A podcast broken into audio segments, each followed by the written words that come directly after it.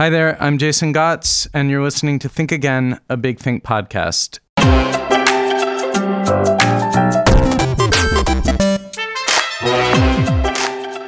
In Hollywood movies, diplomats always get a bad rap. I'm picturing Claude Rains as Mr. Dryden in Lawrence of Arabia, looking as Claude Rains always does, somewhat reptilian as he hunches over a map of the Middle East with General Allenby, smirking secretively.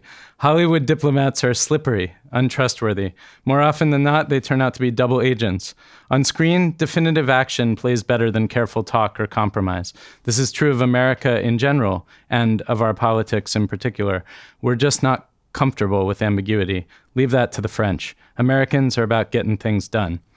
But the geopolitical world is complex and allegedly getting more so every day. Meanwhile, over the last several presidencies, America has quietly been shifting its foreign policy approach from diplomacy to military muscle.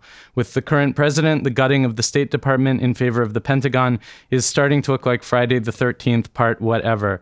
My guest today is investigative journalist and former State Department official Ronan Farrow. He won the Pulitzer Prize for his work in The New Yorker on the Harvey Weinstein sexual abuse scandal. His new book is War on Peace The End of Diplomacy and the Decline of American Influence. And the title is pretty much self explanatory. Welcome to Think Again, Ronan. Good to be here, Jason.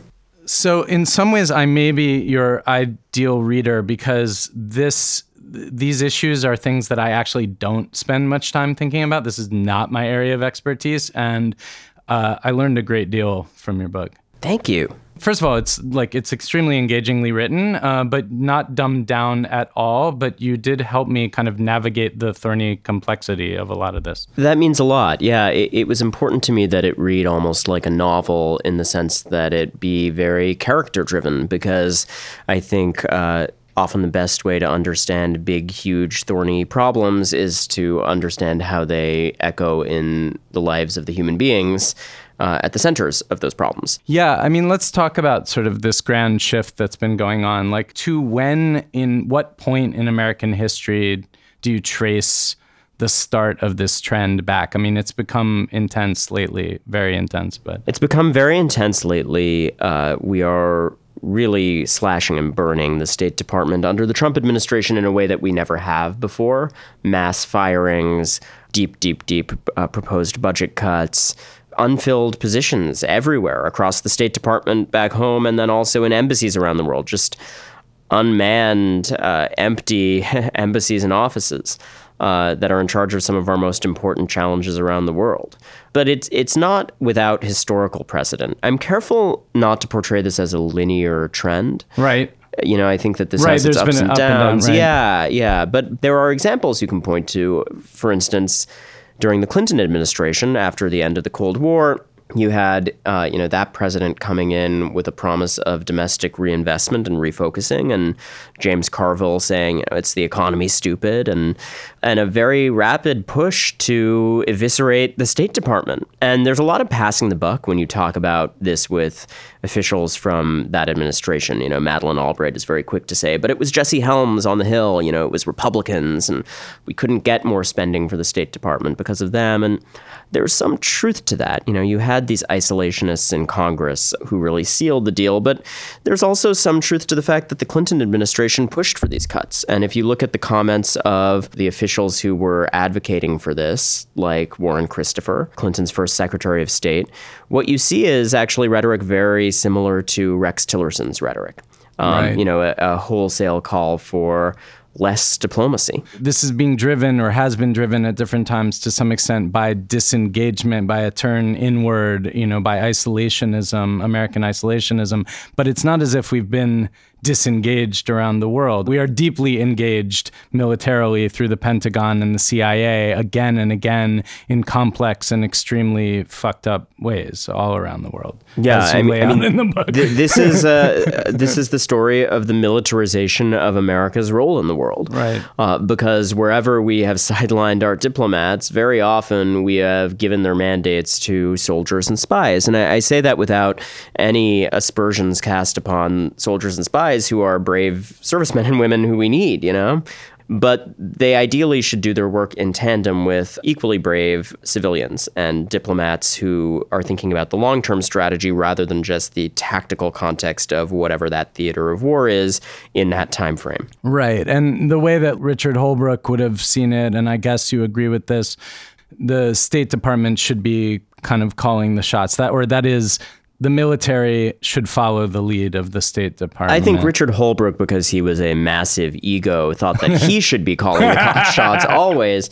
you know, and, and wanted to be able to command when the bombs drop, and thought General Petraeus should be his wingman um, rather than the other way around. And, and, Petraeus used to like to call Holbrooke his wingman, which right. infuriated him. Um, right, like literally in, in the same meeting as you tell the story in the book, right? Yeah, exactly. and I think that while that was ego driven, there is a lot of truth to it. Um, and if you look at what made, for instance, the Dayton Peace Accord as successful as it was, despite right. its considerable flaws, um, you know, did end that conflict for a time and save, uh, I would argue, a lot of lives.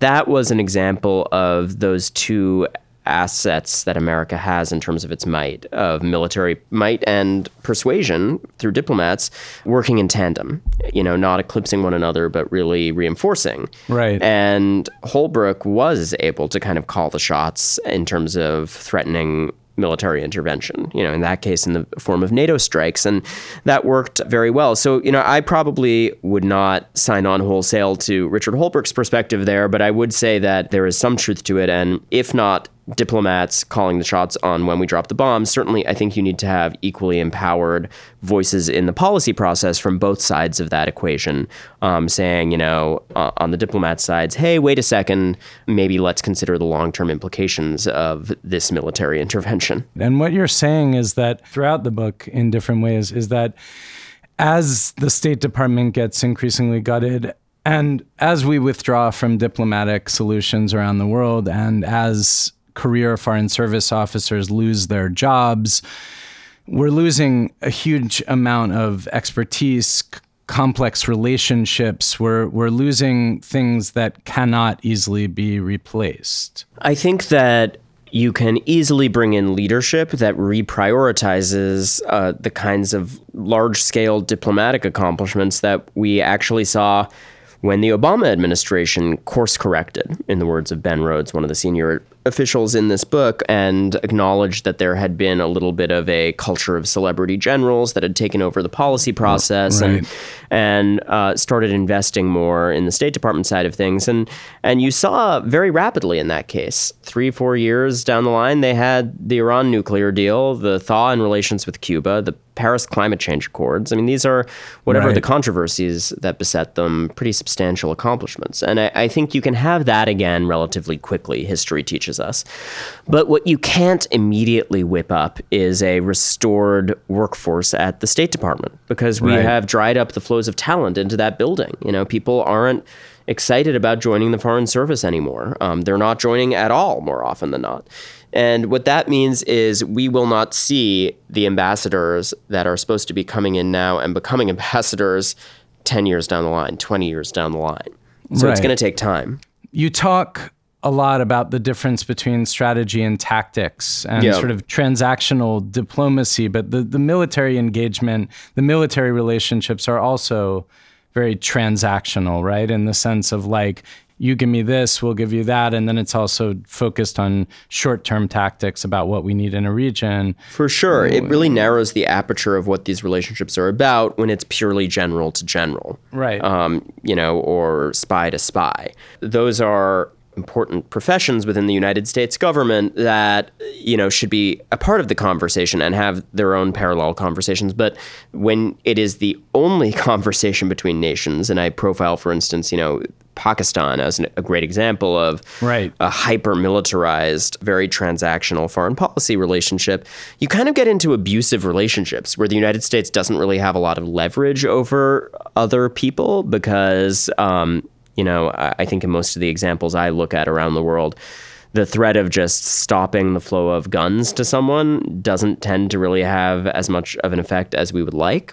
Right. And sometimes you can't put the genie back in the bottle once you've spent years arming and training someone. And I tell a lot of stories like that too, including, you know, General Dostum in Afghanistan, who we propped up to go up against the Taliban after 9 11. Yeah, let's talk a little bit about General Dostum. He's he's quite an interesting, He's a character. colorful guy, yeah. and you got to spend some time with him, I did. watching him play the ancient Central Asian steppes game of knocking a, I a wish, goat carcass Jason, around. No? I did not attend Okay. a match of Buzkashi. I apparently have a standing invitation to go to Sheberghan, his stronghold in the north of Afghanistan, to watch a game of Buzkashi. Okay. I suggested that I participate in a game of Buzkashi, and he gave me a very skeptical look and said I should watch, um, which I think is is, is probably it- a fair appraisal of my likelihood to succeed at that game. It's it's It's highly athletic. highly uh, taxing. I get the sense. I mean, it involves uh, arcane rules that have been passed down through sort of Uzbek tradition, allegedly going back to Genghis Khan, who Dostum claims is one of his forebears, and it involves a, a whole pack of horses bursting into an arena, um, and you have to kind of toss a headless goat carcass from one person to another and try to jockey it from one marker at one end of the field to another and you know sometimes there's guns involved because they get so rowdy and it's a, a rip roaring good time apparently. And that stuff and also his personality makes him sound quite charming in some ways but he's also an extremely bloodthirsty dogged by allegations of mass murder um, and I dig into some of those in this book of, you know, did he kill maybe thousands of uh, prisoners of war in the early days after 9 11? with us complicity or at least looking the other way it seems That is the question. And there are some new breakthroughs in that respect in this book for the narrow group of uh, human rights activists who still care after two American administrations squashed and censored investigations of this matter and um, led pretty directly to the destruction of evidence because we didn't protect it. But right yeah, the mass grave was moved right yeah, the, the bodies were, you know, basically right after 9 11, these investigators from Physicians for Human Rights, including this wonderful doctor, Jennifer Leaning, um, who's a Harvard professor, you know, showed up in this obscure patch of desert um, on a tip. This was in the north of Afghanistan in. You know, the first days of 2002, and uh, lo and behold, there's a fresh mass grave of what appear to be thousands of bodies with prayer beads and uh, turbans sticking out of the earth. Um, and they took a bunch of pictures. This coincided with the disappearance of probably thousands of Taliban who surrendered um, and laid down their arms. And, uh, And actually, I should break in here to say for anyone who doesn't know this that General Dostum is one of several Afghan warlords in what's called the Northern Alliance that the U.S. partnered with against the Taliban. That's right. And one of the swaths of history that I cover in War on Peace is is about that. These you know wild characters that we laid down with during the Cold War because it was expedient against the Soviets and then did so again in the days after 9/11 because it was expedient against the Taliban. And General Dostum is one of these sort of survivors out there in the you know theater of war of Afghanistan which seems to be eternal where he has turned on every side and betrayed them all and lasted to have the next ally. And um, he was one of the people who, even though he was uh, an anti US fighter at, at various points, he became one of our allies after 9 11. Right. And then that coincided with these prisoners who were actually in his care disappearing. You know, there was a, a number that were unaccounted for. And this is an illustration of the lack of accountability in the throes of war. I mean, we don't have exact numbers, so it's all quite murky. But we do have firm documentation that suddenly there was this mass grave. And what followed was really an illustration of the perils of these transactional military relationships with no oversight from civilians, kind of putting it in a strategic context because Dostum uh, was an effective avatar in the short term, but he turned out to be part of, I think, a pretty pernicious wave of warlords that we installed into power. By the time I got around to interviewing him a year or two ago, he, he was vice president of Afghanistan. Right. Um, a position I, he's still kind of clinging to, although he's in exile for the umpteenth time, which happens a lot over there you know, that really helped to destabilize Afghanistan that we empowered these guys. And with respect to this grave, it was another casualty because there was all this evidence and human rights activists banging down the doors of the Bush and then the Obama administrations, and, and nobody wanted to deal with this. You know, I Right. talked to people like Samantha Power, who was you know a big human rights a- advocate um, and really cared about mass atrocity issues, and you know just did not want to deal with this while we were in government. Did not want to particularly address it when I came back and asked her about it for this book. Um, you know, someone like Harold Koh, another kind of bleeding heart human rights guy, uh, who was a professor of mine at Yale Law, actually. Um, also, you know, now they all kind of say, well, I don't really remember anything about that. But there was a promise of an investigation out of the Obama White House, and it was kept completely secret and kind of pushed under the rug, uh, which had also happened during the Bush administration. And at some point in that process, uh, someone went and excavated those bodies and moved them away to we don't know where. And so we lost the evidence after a few forensic missions that did indeed confirm, like, yeah, there's a huge mass grave here. And Dostum makes some interesting admissions in this book about the provenance of all that. The question is not, you know, can we avoid complexities entirely? It's what systems are in place to mitigate those risks. And it's pretty clear when you look at the history that having a situation where things are run purely out of the military side um, leads to a lot of these pitfalls and a lot of these relationships where we have very little power and there's very little accountability, and where, in fact, we sabotage opportunities for diplomacy that could keep us out of conflicts. And I tell a number of those stories of sabotaging chances to negotiate with the Taliban in Afghanistan, um, which was a controversial idea, but now is much more widely accepted today as people realize, I think, that you're not getting out of Afghanistan without some kind of a political settlement.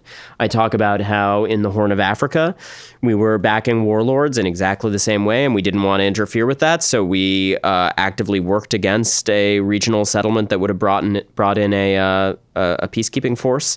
Uh, this happens over and over again. You were very, very young when you first saw some of the consequences of these kind of policies, if I'm not mistaken. Like, how old were you when you were going? You were going on missions to Africa with yeah, with your I, mom. I did. You know, I mean, I got to see advocacy she was doing, and then I ended up doing some work with UNICEF separately, and you know, all of that kind of conspired to give me a pretty.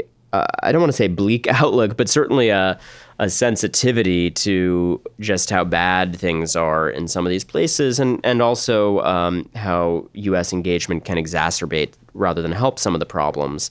you start off on humanitarian missions, you still seem to have a very kind of idealistic outlook in terms of pushing for humanitarian ends. But you also carefully armed yourself. Maybe not, maybe it wasn't as, you know, systematic as it looks, you know, on paper. But I mean, you went to Yale Law School. You then, you know, you did work. How old were you when you started at the Sta- State Department with, with 2021. yeah, yeah. So I mean, you know, you have you're armed with tools now to actually fight these fights strategically. I hope so. Yeah, I mean, I guess that was the idea. I, I guess probably we're all in our careers driven to some extent by some deep-rooted insecurity, or maybe maybe I'm just talking about myself. Um, you know, I for whatever reason felt very driven to, uh, you know, accomplish as much as I could that hopefully would make a dent in some of these problems that I saw, and I thought that the things you just described would be a means to that end. Well, because sometimes it's very dispiriting to see humanitarian focused organizations, which no doubt are doing good on the ground, but look from where I'm standing like they are sort of small potatoes in terms of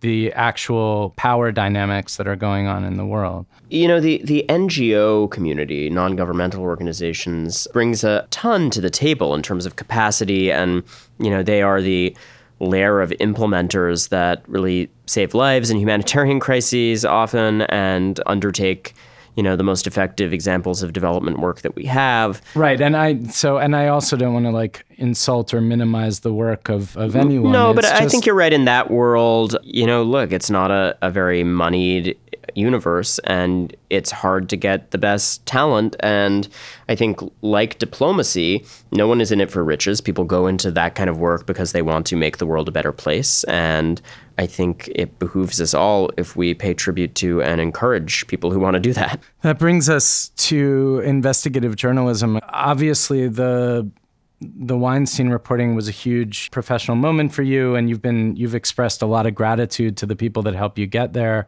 But that was a hard fight for you. You're, you you know, and I guess I would imagine you're still in it, if not with that, then also with the kind of reporting you're doing on things like the atrocity, you know, the mass grave in Afghanistan. That you're getting a lot of blowback, and that it's a it's an uphill battle. Yeah, I mean, all of these kind of systems and intermediaries that I exposed, um, you know, particularly the ones deployed uh, to attack people who get in the way of these powerful men that I've documented, those are, are tough forces to go up against at times.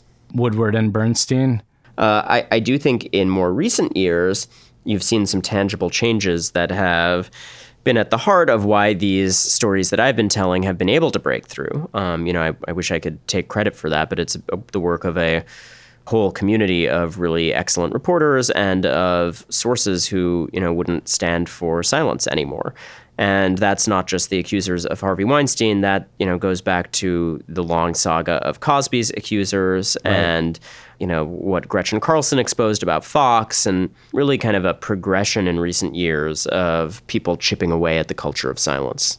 And yet, we still have a president who everyone has heard on tape saying the things that he said, and he is still the president. And this investigation is ongoing, and we see people falling bit by bit around him, but we don't we don't yet see any meaningful damage. It's obviously it's not the job of you know me or any other reporter to damage the president or, or anyone else. You know, I, I really I go into this to expose stories that are, if I'm doing my job right, truthful and meticulously told. And you know, the same is true of the political reporting I've been doing on the Trump administration. It's really it's about the systems and the transactions and it's up to others to care about how or whether that moves the needle. I, I do think you're right to point out that we're living in this moment where, you know, we have a, a unique president who is a product of a unique moment in American media and politics. And, you know, the polarization that we see and the siloing of news we consume, uh, you know, where we each live in our own little bubble of either liberal or conservative media um, in, you know, talk radio or television or algorithmically selected stories that agree with us when we boot up Facebook. And you know, it's not the job of reporters to unite people, but uh, there are fundamental problems in the landscape that I think have been exploited for political gain in recent years. For many of us, and I don't, I don't know that this just reflects living in a media bubble. For many even moderate people, we smell a rat, as it were. I mean, you, you're in the business of tracking down facts and verifying sources and you know so should we but all I, be but i think but the like, problem that you describe where you know you as as you charge you know th- we have a, a guy in office now who said these things on tape and it's known but it, it doesn't make a dent it speaks to the dynamics i'm talking about where you know, regardless of the veracity of the reporting, and it's really important that there's all of these great reporters doing all this great work right now. But there's a problem with the delivery mechanism where there are these barriers to getting to whole swaths of the American public because there is such profound siloing and segmenting. Right, winning the hearts and minds. Well, or even just disseminating the truth. look, there's a lot of forces fighting for accountability in all sorts of branches of criminal justice and politics, and certainly journalism, which is the one I can speak to. Okay, I think this is a good point for us to shift to the second half of the show where we're okay. going to watch two surprise clips from Big Think's archives Great. and discuss them. So the first clip is from Heather Heying, self described professor in exile, and it's called Why Unintelligent Protest May Kill Democracy. You know, protest is old and is honorable and is important. We must be allowed in any system that calls itself democratic to, to dissent. Increasingly, we have, we have groups who are claiming to be emerging from this, this age old culture of protest who are actually tamping out dissent, who are saying there are things that cannot be said, there are things that cannot be thought, there are research programs that cannot be done. And that's dangerous. And it comes from a place of fear. And fear is very powerful evolutionarily.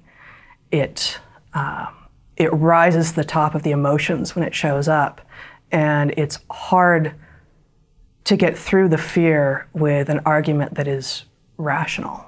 Right? Emotion and rationality don't tend to interface with one another very well. And some of the language that we're hearing from um, from the extremes on both sides of the political spectrum. I'm not sure that um, calling it a spectrum is really apt, but um, everyone's familiar with it. So the extremes on the right and on the left are both using fear to further polarize people. And, um, you know, I, I, the people on the right are easy, the people on the far right, the extremists on the right, are both, I think, a smaller group and better armed and thus in some ways more terrifying, but there are so many fewer of them that they don't seem to have as much voice in society as the growing numbers of extremists on the left who are using words and increasingly, in the case of some of the, the groups, um, violent tactics. Uh, but they don't, they don't tend to be armed in the way the extreme right is. And so it's easy for people to imagine that they're not as dangerous. But shutting down dissent, shutting down the ability to discuss ideas, is actually the beginning of the death of democracy. I mean, of course, I agree with each and every one of the broad generalizations given there. And then you start to get into what are clearly sort of um, mealy mouthed allusions to specifics with a reluctance to actually talk about them. I don't know who that individual is. With the moniker professor in exile, I'm guessing that whatever she was teaching was unpopular on a certain campus. Like, right. Yeah. And, and I do think the, the, you know, look, the hyper PC pushback against professors uh, saying things that ignite sensitivities but don't have any deleterious impact on anyone. Uh, there's very fair criticisms about that out there. But sort of when you start to talk about allegedly violent activities by groups of one party or another uh, right, without right. getting into the evidence base for that, you know, I, I can't speak to that. No, I mean it's it makes me think of some of the right-leaning backlash against Black Lives Matter, arguing sure, that it exactly. was like a terrorist organization. Right. That, that's why I want to be not. careful like, because you know I come at this stuff as a reporter, and clearly in some cases, like the ones you describe, mm-hmm. uh, this argument of there's violent left-wing protesters didn't actually square with the facts. I think the moment it does square with the facts, we want to be concerned about that, but I don't yeah, yeah, sure. know that there are facts supporting what she's saying in the way that she's saying it. I mean, what's interesting to me here, I mean, to go in a slightly different tack, though, is that the way that protest movements seem to emerge at this point, and I think we can put Me Too there as well to a certain extent. I'm interested in the way that they flare up. They become, they have this sort of moment. And maybe what we're seeing is that they then sort of morph into a new form, you know, or but it seems different from say the protests against the Vietnam War that become long and drawn out because of the speed of social media, because of the kind of instantaneousness of hashtags and and that sort of thing. One wonders like I don't know. It just seems to have a different character, you know? Sure. I mean, I'm very inspired by a lot of activism that happens today in terms of the contours of how activism looks different today than it did historically. You know, I'm not an expert on that. Um, I'm not a protester. Uh, I'm a reporter. I know, but you're a smart person. I'm just wondering if you'd be interested in commenting on sort of like how on this change in the dynamics. Well, I, I what think I'm talking the about changes sort of in the media landscape scale. that yeah. we described earlier. You know, the the fact that there are more platforms than before and it's become more democratized and there's a lot of ways to get your story out has certainly changed protest. And um, there's a much more level playing field in terms of the access to public discourse that uh, disempowered and vulnerable people have. And I think largely those are changes for the better. We still have a long way to go, but. Yes, obviously it's beneficial that people who had pre- previously didn't have a voice or didn't have a platform, like now have it. I guess what I'm driving at is whether whether there's something counterproductive in the faddish way these things become visible because of the nature of social media that causes them to then sort of rise and fall well, and what not are you, necessarily what are you referring to what is the faddish protest that you take issue well with? i'm thinking about i'm thinking about occupy wall street which i think probably had a lot of useful ideas, I mm-hmm. think, associated with Occupy Wall Street. I'm wondering whether it didn't have the impact or sort of the longevity that it might have had, in a sense, because it emerged in this sort of instantaneous culture of Twitter. I mean, that's that's just what I'm kind of But you look at. at that moment in history, and you know, in a very short span of time, there was the Arab Spring and Occupy Wall Street, and you know, a whole lot of calls for accountability and social change, with a whole lot of positive and negative repercussions. Um, and I, I actually think that that probably would strike me as a moment that had a pretty considerable amount of impact. So I think that this would be a good place. Then let's let's go to the second of the two Great. videos. Okay. Great. This is Barry Posen, a professor at MIT, and the video is called "What Does America Do with Its Seventy Billion Dollar Intelligence Budget?" my impression is we pretty much spy on everything given the chance, right? Friends, enemies, whomever. You know, during the peak of our 9 11 anger and hurt, we spied on ourselves, right? And we spied on ourselves without really sorting out the legal ramifications of it. We collected vast amounts of metadata, stored it.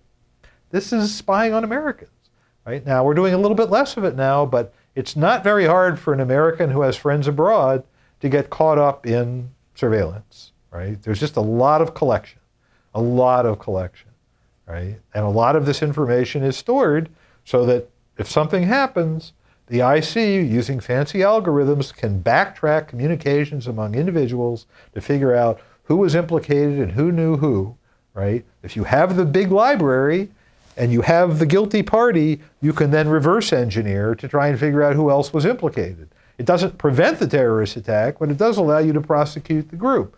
But all the rest of us end up compromising our privacy for this purpose.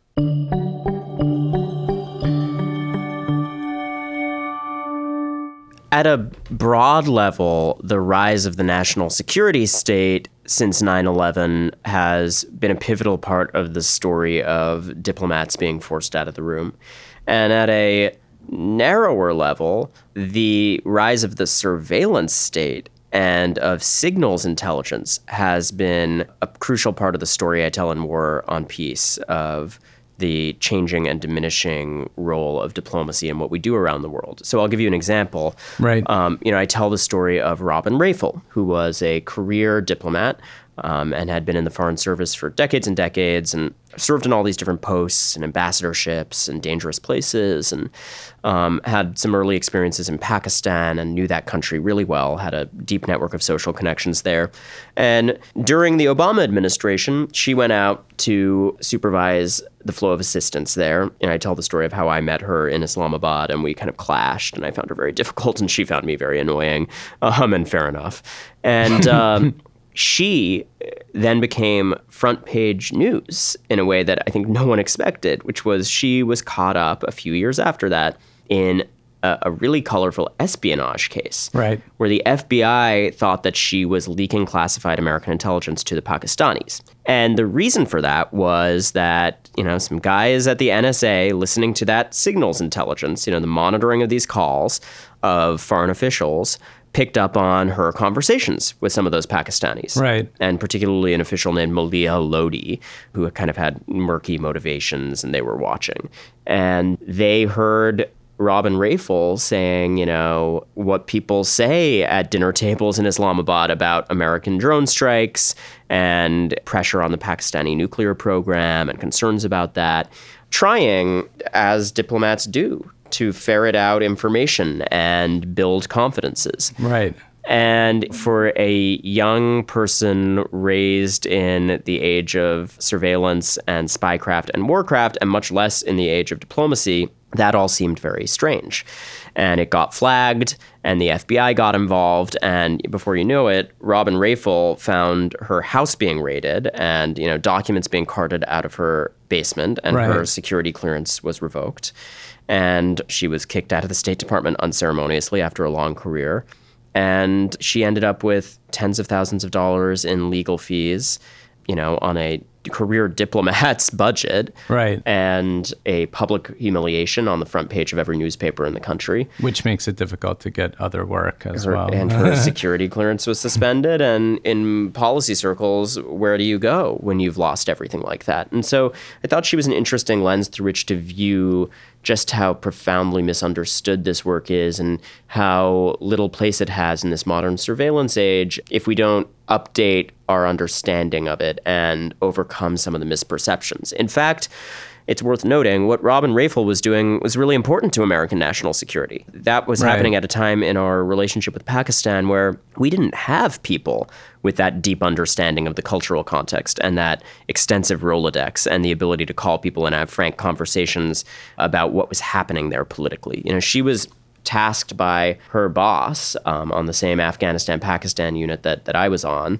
to ferret out whether a coup was going to happen and what was happening in terms of the power dynamic between the civilians and the military leadership there. Things that we need to know for our national security and that she was a very useful interlocutor for. And there just is not a system that's hospitable to that kind of work anymore.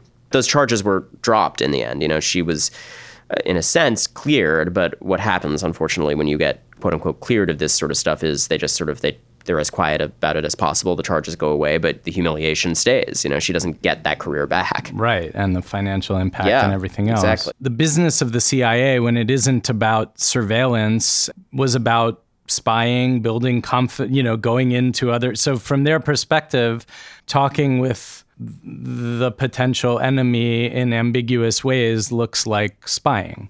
Right. It looks like what they recognize as being a double agent. And, you know, there was a real push after the Snowden business to find these kinds of moles, and they, they wanted a, a victory at in the intelligence community and more moreover at the FBI when they put FBI folks on this. But it's also about this sort of the left hand not talking to the right hand, and just this this Very much long so. history of animosity between departments in the U.S. government.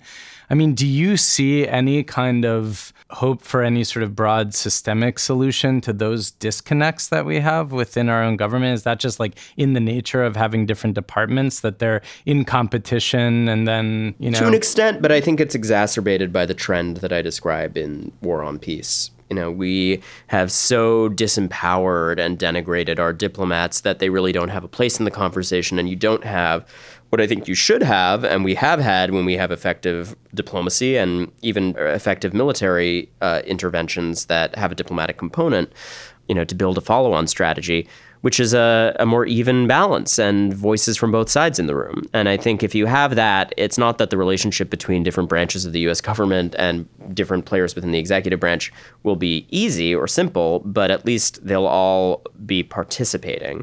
Right. And I think what happened to Robin Rafel is very much a product of diplomats not being seen or heard or understood. And as a final kind of tagline on, on all this, what do you think is the most likely way that we would screw up the arrangement with North Korea? There's a whole lot of ways we can screw up North Korea right now. I and everyone else on the planet profoundly hopes that this idea of Trump meeting with Kim Jong un works. It may well look good in the short term. It may even work in the long run. However, time will tell. And there are a lot of pitfalls there and they've lied to us on these things before and there's a real risk that you legitimize them as a nuclear power and you get played badly um, Right. with potentially disastrous effects for the world. So we have to be careful and ideally we have to have a core of experts guiding that process and we just don't right now. We don't have the north korea experts anymore. We don't have them at the state department. They're not in the policy process. We are flying blind Do you think if he brings Dennis Rodman with him, it would be better?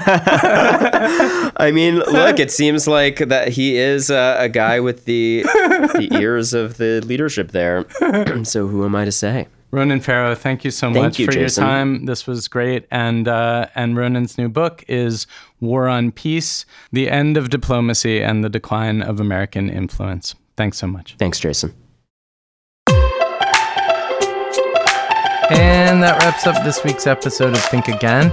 This conversation was part of a double header. I also taped that same day with the former finance minister of Greece, Yanis Varoufakis. If you want to continue the conversation, you want to join us uh, for some informal intellectual discussion, Find us on Facebook at Friends of Think Again, a Big Think podcast. I'll be back next week with something completely different. Hope you can join us.